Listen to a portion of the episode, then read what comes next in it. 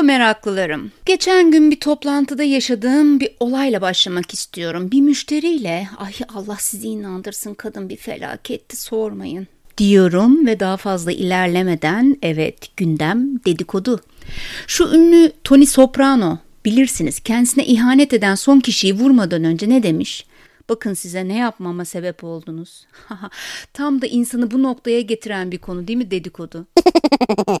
Neden yapıyoruz dedikoduyu peki? Tam bir bilinçsizlik. ee, onun yaptığını ben yapmıyorum. Ben iyiyim o kötü. Düşüncesini cümle aleme duyurmak istiyor olabilir miyiz? Oh yeah. Bakın üstüne basarak biz diyorum hepimizin de yaptığı bir şey çünkü. Bir yere kadar sosyalleşmek rahatlatıyor evet. Arkadaş edinebilmek, bir grup içerisinde olabilmek, başkalarının kusurlarından bahsederek kendimizi iyi hissetmek. Bazen de kendi hayatımızdan uzaklaşmak için yapıyoruz. Şirket dedikodularında ise amaç daha çok güç kazanmak. Hmm. Ne kadar bilgiye sahipsen o kadar güçlüsün. Eh bu gücü de birilerine göstereceksin değil mi? Onlar da senin gücünü görsünler. Özel bir bilgi olarak düşündüğün şeyi hemen çevresini satıyor ki gündemdeki yerini alsın. Bir de artık ne algılamışsa duyduklarından algısının üzerine duygusunu, düşüncelerini de ilave ederek söylentiyi yeniden üretip paketleyip satıyor. Yani dediye biraz ek yapıp kodu ile besliyor tam böyle kulak memesi kıvamına getiriyor.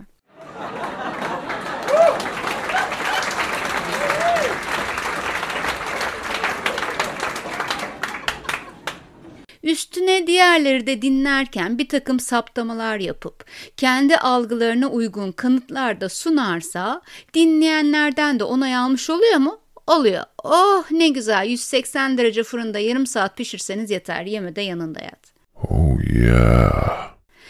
Duygu bilgi paylaşımı ise daha farklı bir şey ama iş yargı paylaşmaya geldiğinde renk değişiyor. Pozitif dedikodu da var yok mu? Mesela hayatımda gördüğüm en güzel insan demek. Evet arkasından konuşuyoruz ama pozitif bir dedikodu. Onunla çalışmak bana şu şu nedenlerle iyi geliyor demek de. Bu da bir bilgi paylaşımı dedikodu bile değil. Dedikodu söylenti, rivayet, şaya, fiskos gibi sözcüklerle hep yan yana duran bir şey. Son dönemlerde de e, en sevilen kelimeyle kullanıyoruz değil mi? Gıybet. Dedikodudan daha sevimli, daha masummuş gibi servis edildi toplumda. Hemen de kabullendik beyaz dedikodu. Ama işin içinde birilerini çekiştirmek, kınamak, aleyhinde konuşmak bunları alışkanlık haline getirmek varsa pek de sevimli olmuyor. Özellikle de dedikodusu yapılan kişiler için. Bu işin kaçarı yok. Dedikodu hoş bir şey değil. Özellikle de her seferinde kendilerinin iyi olduğunu diğerlerine bu şekilde göstermeye çabalan bir sığlıkla karşı karşıyaysak.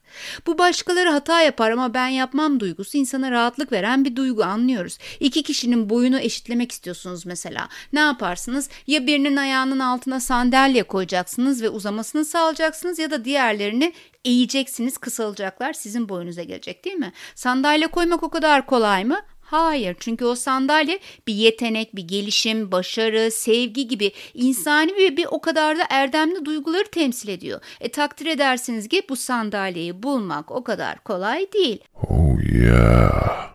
Ama ne yapsın? Diğeriyle boyunu da eşitlemeye çalışıyor. O zaman o kısa yolu tercih edip diğerine eği vermeli ki aynı hizaya gelsinler. Gücünün yetmediği, denetimde olmayan konularda yaşadığı sıkıntıyı gücünün yettiğini düşündüğü kişilere yönlendiriyor. Ne yapıyor mesela? Özellikle arkadaşlar aşk dedikodularını ortaya atanların genellikle aşkı yaşamak isteyip yaşayamayanlardan çıktığını biliyor muydunuz? Hmm.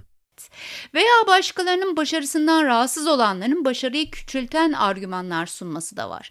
Ya ne satışı canım 3 kuruşluk şey sattın diye niye tebrik edeyim ki? Ya da nedir?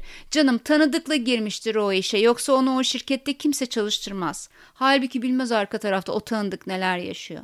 Genelde şirketlerde çıkan dedikodular da boş zamanı olanlardan kaynaklanır. İyi bakın kimden dedikodu yayılıyorsa onun aylak aylak geziyor olması gerek. Bol zamanı vardır onun. En iyisi ona iş vermek lazım.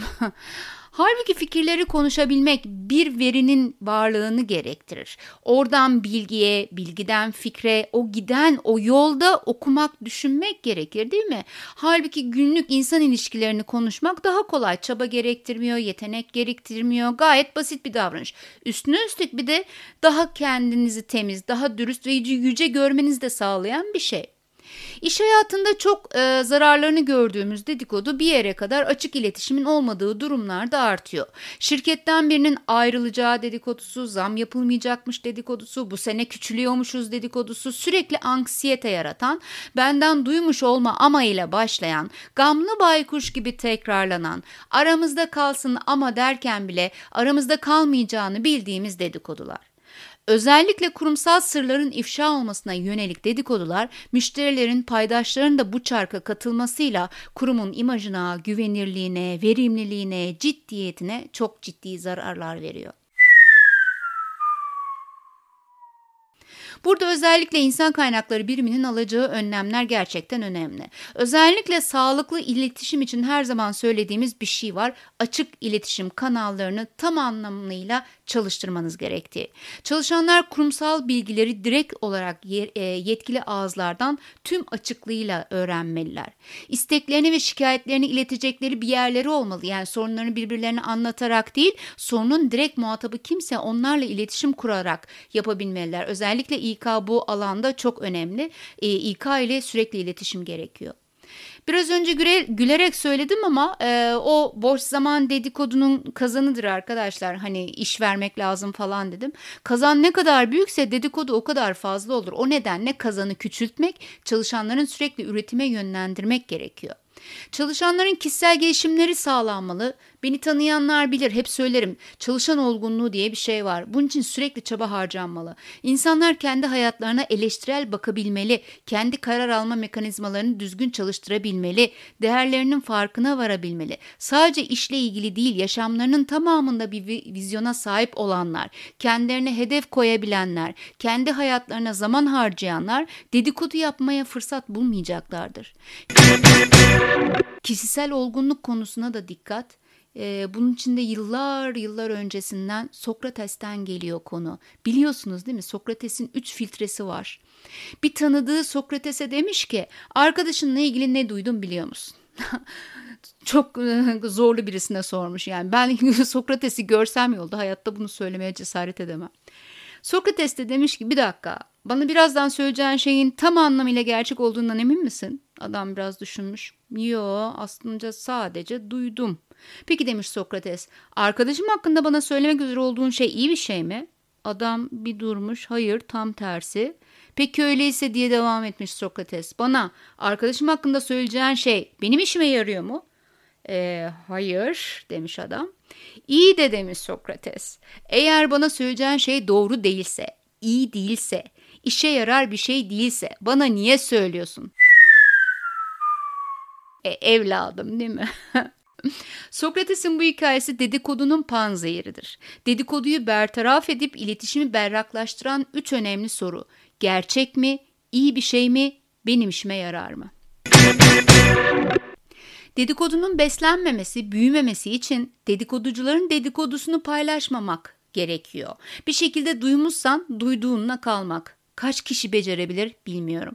Duyulanı yeni birine söylemek dedikoduyu besler ve yayılan dedikodunun hangi zihinlerde nasıl yerleştiğini de kimse kestiremez. Bakın size bir hikaye daha anlatacağım. Bunları internette çok okursunuz aslında.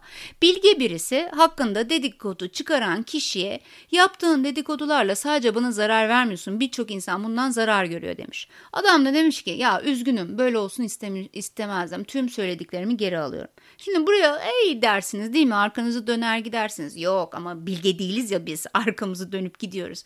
Bilge adam da demiş ki yarın kuş tüyü yastık al gel köy meydanında beni bul.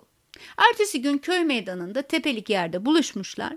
Bilge adama demiş ki gel şu demiş makasla Yastığı keselim. Yastığı kesmişler. Bütün o tüyler rüzgarda savrulmuş. Şimdi demiş Bilge git o tüyleri topla getir. Adam bakmış arkasından bu mümkün değil demiş. Baksanıza bahçelerin en kuytu köşelerine kadar savruldu. Hangisinin nereye gittiğini bulmak zor. Toplayamam mümkün değil. Bunun üzerine Bilge demiş ki tıpkı senin başkaları hakkında sarf ettiğin sözler gibi dağıldı değil mi? Yaptığın dedikoduların ne kadar uzak kuytulara ve köşelere gittiğini, hangi zihinlerde, hangi sonuçlara yol açtığını bilebilir misin?''